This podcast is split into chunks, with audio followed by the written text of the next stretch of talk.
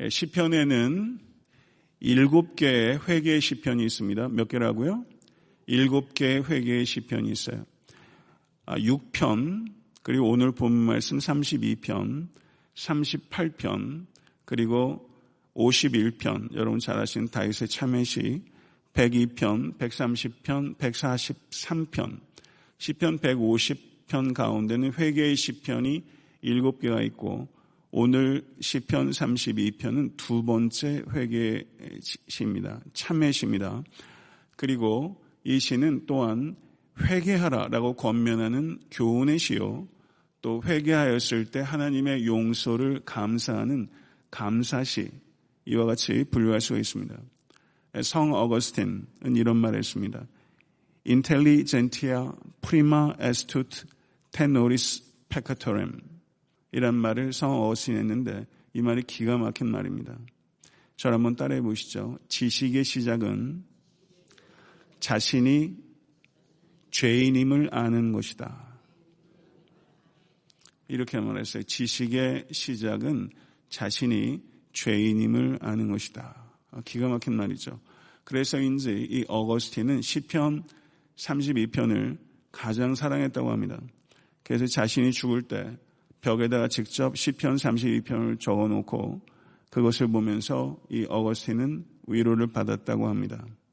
이 시편 32편은 크게 세 부분으로 분류할 수 있습니다. 1절과 2절은 진정한 복은 무엇인가 하는 영적인 원리를 말하고 있고 그리고 3절에서 5절은 회개하지 않았을 때의 고통과 회개했을 때의 은총을 자신의 경험을 통해서 표현하고 있습니다. 그리고 6절부터 11절은 이 영적인 원리를 적용하라는 부분입니다. 그래서 회개에 대한 권명과 회개하였을 때 약속을 기록하고 있는 부분이 마지막 부분이라고 할 수 있습니다. 이 시편의 배경은 다윗이 바세바와 가늠하고 우리아를 죽인 후의 상황입니다. 다윗은 자신을 속이고 하나님을 속이려고 했습니다. 그런데 잘 아시는 대로 나단 선지자를 통해서 자신의 죄를 통렬하게 깨닫고 고백하기까지 다윗이 범죄한 후에 회개까지 대략 얼마가 걸린지 아세요? 대략 1년이 걸렸어요. 이 1년의 기간 동안 다윗은 끔찍한 고통을 겪었던 것입니다. 그리고 하나님 앞에 자신의 죄를 자백했을 때 놀라운 영혼의 자유함을 경험하게 된 것이죠. 1절과 2절 말씀을 다시 보겠습니다. 허물의 사함을 받고 자신의 죄가 가려진 자는 복이 있도다. 마음에 간사함이 없고 여호와께 정죄를 당하지 아니한 자는 복이 있도다. 믿으십니까? 여기서 다윗은 허물이라는 말도 하고 죄라는 말도 하고 간삼이라는 말도 하면서 삼중적으로 죄를 표현하고 있어요. 허물은 적극적인 위반으로서 알고 있는 경계선을 넘어가는 의도적인 침범, 그것이 허물입니다. 죄는 잘 아시는 대로 하마르티아, 소극적으로 관역을 벗어나거나 관역에 미치지 못한 상태를 나타내는 것입니다. 간사함이란 죄에 대해서 사람이나 하나님을 속이는 것을 뜻하는 것입니다. 이렇게 다윗은 이 죄에 대해서 세 가지 용어들을 사용하고 있습니다. 여기에서 이 세 가지 용어들이 가지고 있는 제가 이 세 가지 용어들의 차이를 설명하긴 했습니다만 다윗은 이 시를 읽는 사람이 이 세 가지 용어를 민감하게 구별하도록 하는 것에 집착하지 않았습니다. 다윗이 세 가지 용어들로 표현한 이유는 인간이 얼마나 죄된 존재인가를 강조하는 것입니다. 그리고 동시에 하나님의 용서가 얼마나 완전한 것인지를 암시하고자 이 세 가지 용어를 사용한 것입니다.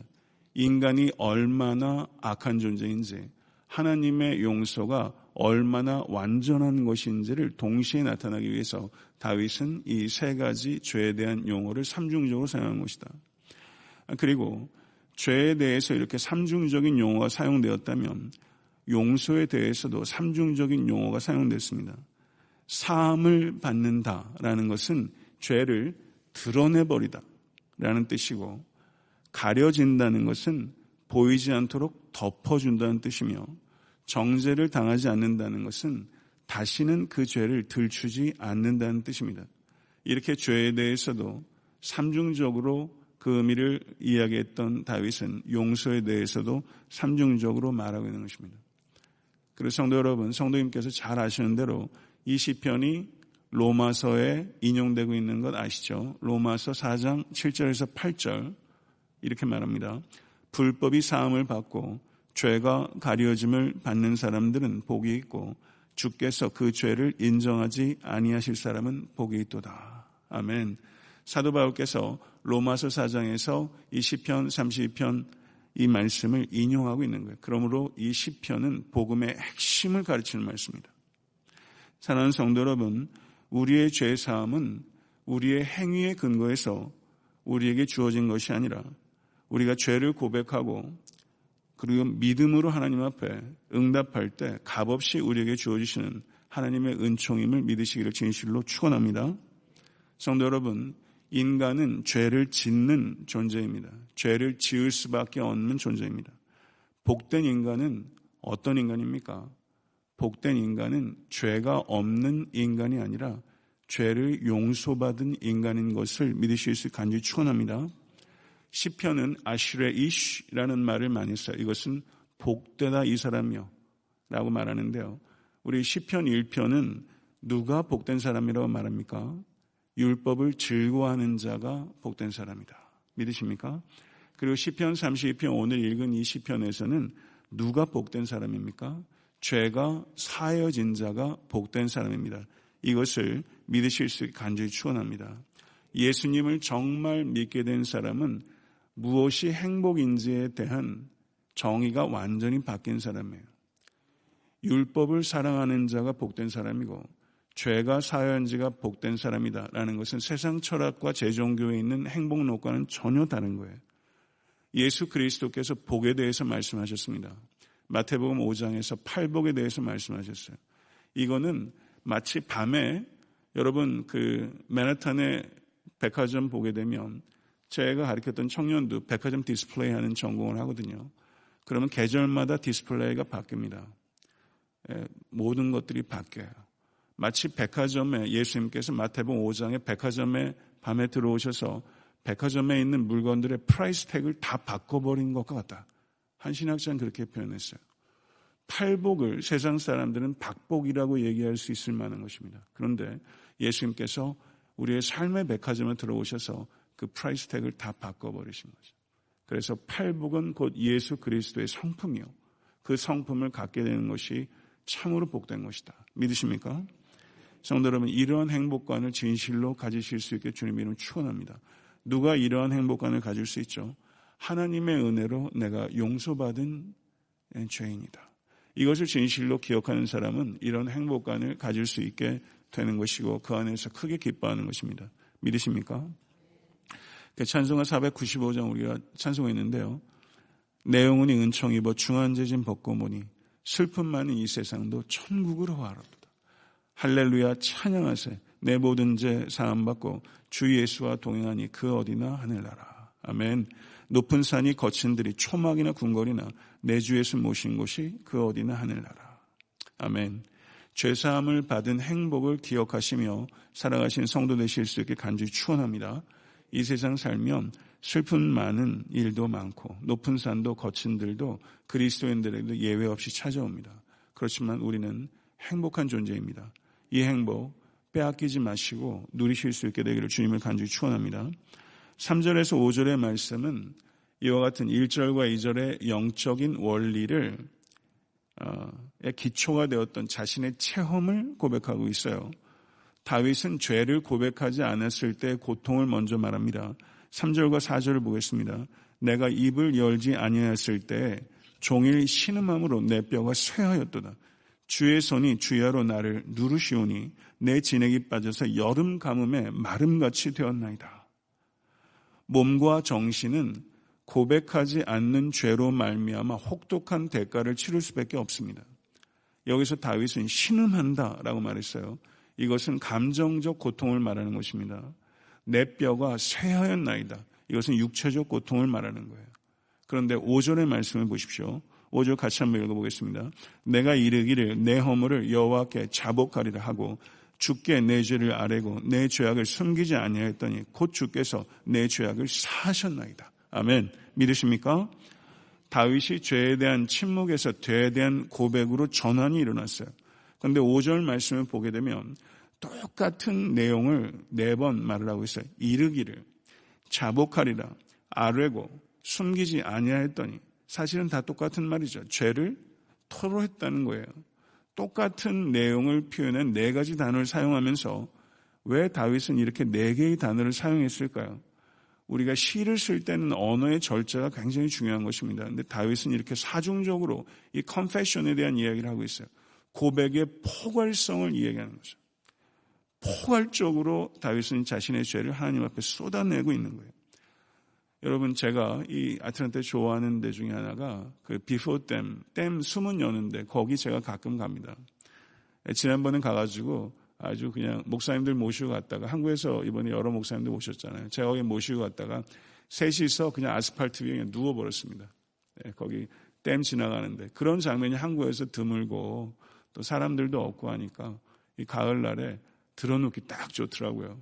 그래서 어렸을 때 시골에 개울가에 들어놓던 것처럼 목사님 세 분과 이렇게 들어놓으면서 이 댐이 수문이 열리면 물이 엄청나게 불어납니다. 라고 말하면서 그 물이 얼마나 차가운지 제가 이야기 드렸는데 죄를 고백하는 것은 댐의 수문을 여는 거예요. 죄를 고백하지 않으면 수문을 닫아놔서 물이 가득 찬 댐과 같은 거예요.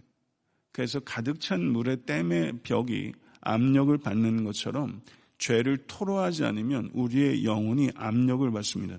이것을 다윗은 주의 손이 주야로 누르는 것입니다. 이렇게 표현하겠습니다. 주의 손에 주야로 누르는 것 같은 영혼의 압력을 받아요. 그렇기 때문에 성도 여러분, 고백과 용서는 불가분의 관계입니다. 이걸 기억하십시오. 하나님께 죄를 고백하는 것은 곧 하나님께 믿음을 고백하는 것입니다. 아멘. 우리가 우리의 죄를 덮지 아니할 때 하나님께서는 우리의 죄를 덮어주십니다.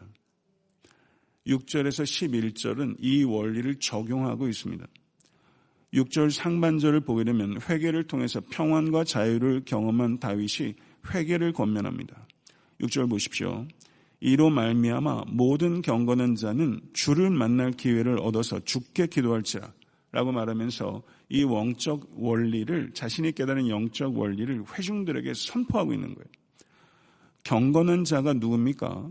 죄가 없는 자가 아니라 죄를 고백하는 자가 경건한 자인 것입니다.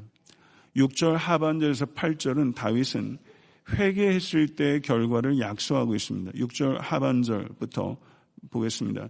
진실로 홍수가 범람할지라도 그에게 미치지 못하리로다. 주는 나의 은신처이오니 환란에서 나를 보호하시고 구원의 노래로 나를 두르시리다. 내가 내 길을 가르쳐 보이고 너를 주목하여 훈계하리로다. 아멘. 회개를 권면하면서 회개했을 때 약속을 이야기하고 있습니다. 회개하십시오. 그러면 하나님께서 과거를 용서해 주실 뿐만 아니라 미래를 이끌어 주신다는 것을 믿으실 수 있게 간절히 추원합니다. 회개하는 자를 어떻게 하십니까? 가르쳐. 8절 말씀 보세요. 하나님께서 미래를 어떻게 이끌어 주시는 줄 보세요. 동사가 4개가 나옵니다. 가르치, 가르쳐, 보이고, 주목하여, 훈계하여 주신다. 아멘. 회개하면 하나님께서 이렇게 가르쳐 주시고, 보여주시고, 주목하시고, 훈계하여 주시는 것을 믿으십시오. 그리고 구절에는 다시 당부의 말씀으로 이어져요. 구절 말씀 보시기 바랍니다. 다시 읽겠습니다. 너희는 무지한 말이나 노새같이 되지 말지어다. 그것들은 제갈과 굴례로 단속하지 아니하면 너희에게 가까이 가지 아니하리로다. 성도 여러분, 잠언 26장 3절에 말에게는 채찍이요 나귀에게, 나귀에게는 제갈이요 미련한 자의 등에는 막대기니라 라고 말합니다. 채찍에 맞기 전에 제갈에 물리기 전에 회개하는 성도 되십시오. 부디 노새와 같이 되지 마실 수 있게 되기를 주님의 이름으로 간절히 축원합니다. 10절과 11절은 이 참회시의 결론부입니다. 10절과 11절을 같이 한번 읽어보겠습니다. 악인에게는 많은 슬픔이 있으나 여호와를 신뢰하는 자에게는 인자하심이 두르리로다. 너희 의인들아 여호와를 기뻐하며 즐거워할지어다. 마음이 정직한 너희들아 다 즐거이 외칠지어다. 아멘. 악인은 누구입니까? 여호와를 신뢰하지 않는 자가 악인입니다. 의인은 누구입니까? 여호와를 신뢰하는 자가 의인인 것을 믿으실 수 간절히 바랍니다. 악인에게는 슬픔이 있으며 의인에게는 기쁨이 있습니다. 의인에게 기쁨이 있는 이유는 무엇입니까? 10절 하반절을 보세요. 인자하심이 두르기 때문입니다. 믿으십니까? 여호와의 인자하심, 여호와의 헤세드, 여호와의 인자하심이 두르기 때문에 의인은 기쁨인 것입니다. 경건한 자가 경건한 자가 히브리어로 하시드입니다. 하시드. 하시드. 인자하심이 히브리어로 헤세드예요. 하시드를 하나님께서 헤세드로 둘러주시는 것입니다. 경건한 자는 누구입니까? 죄가 없는 자가 아니라 죄를 고백하는 자입니다. 오늘 이 아침이 죄를 고백하는 시간 될 수 있게 간절히 바랍니다. 이 세상에서 최고로 위대한 발견은 죄를 발견하는 것입니다. 하루를 시작하면서 우리가 하나님 오늘 하루를 여행하면서 내 죄를 발견하는 은혜를 허락하여 주시옵소서. 그 사람이 하시되 죄를 발견할 때 죄를 떠나는 기쁨을 우리에게 주실 줄로 믿습니다. 그래서 사랑하는 성도 여러분 부디 하시드가 되십시오. 그리고 하시드인 성도님들을 하나님의 햇세드로 둘러싸고 계시다는 것을 경험하시는 삶이 될 수 있게 될 주님의 이름 간절히 축원합니다. 기도하겠습니다. 존귀하신 아버지 하나님, 우리가 우리의 어떤 행위로서가 아니라 예수 그리스도의 행위로 말미암아 그 믿음으로 우리가 하시드 경건한 자가 되어 죄가 사하연진 자요, 제가 가려진 자요, 제가 다시는 들춰지지 않는 자가 된 것을 믿고 주님을 찬양합니다. 이 세상의 최고의 기쁨이요. 다른 무엇보다 아버지의 모든 기쁨을 다 덮고도 남을 기쁨은 죄가 용서받은 기쁨인 줄로 믿습니다. 이 기쁨을 잊지 않고 살아가는 하시드가 될 수 있도록 주의 역사에 주시사 오늘 하루와 한 주간을 살아갈 때도 내 힘 의지하에 살지 않냐고 하나님의 인자하심으로 두르심을 받아 살아가는 우리 모두가 될 수 있도록 역사에 주시옵소서. 하나님 아버지, 우리가 죄를 발견한 기쁨을 허락하여 주시옵소서. 형식적인 회개조차 하지 않는 우리들 여겨 주시사 중심으로 하나님 앞에 회개하는 자가 될 수 있도록 주의 역사에 주시사 그 죄가 씻김 받고 그리스도를 닮아가는 은총이 이 자리에 한 모든 성도들의 삶 가운데 풍성하게 임할 수 있도록 주의 역사에 주시옵소서. 우리 주 예수 그리스도 이름으로 간절히 축복하며 기도드리옵나이다. 아멘.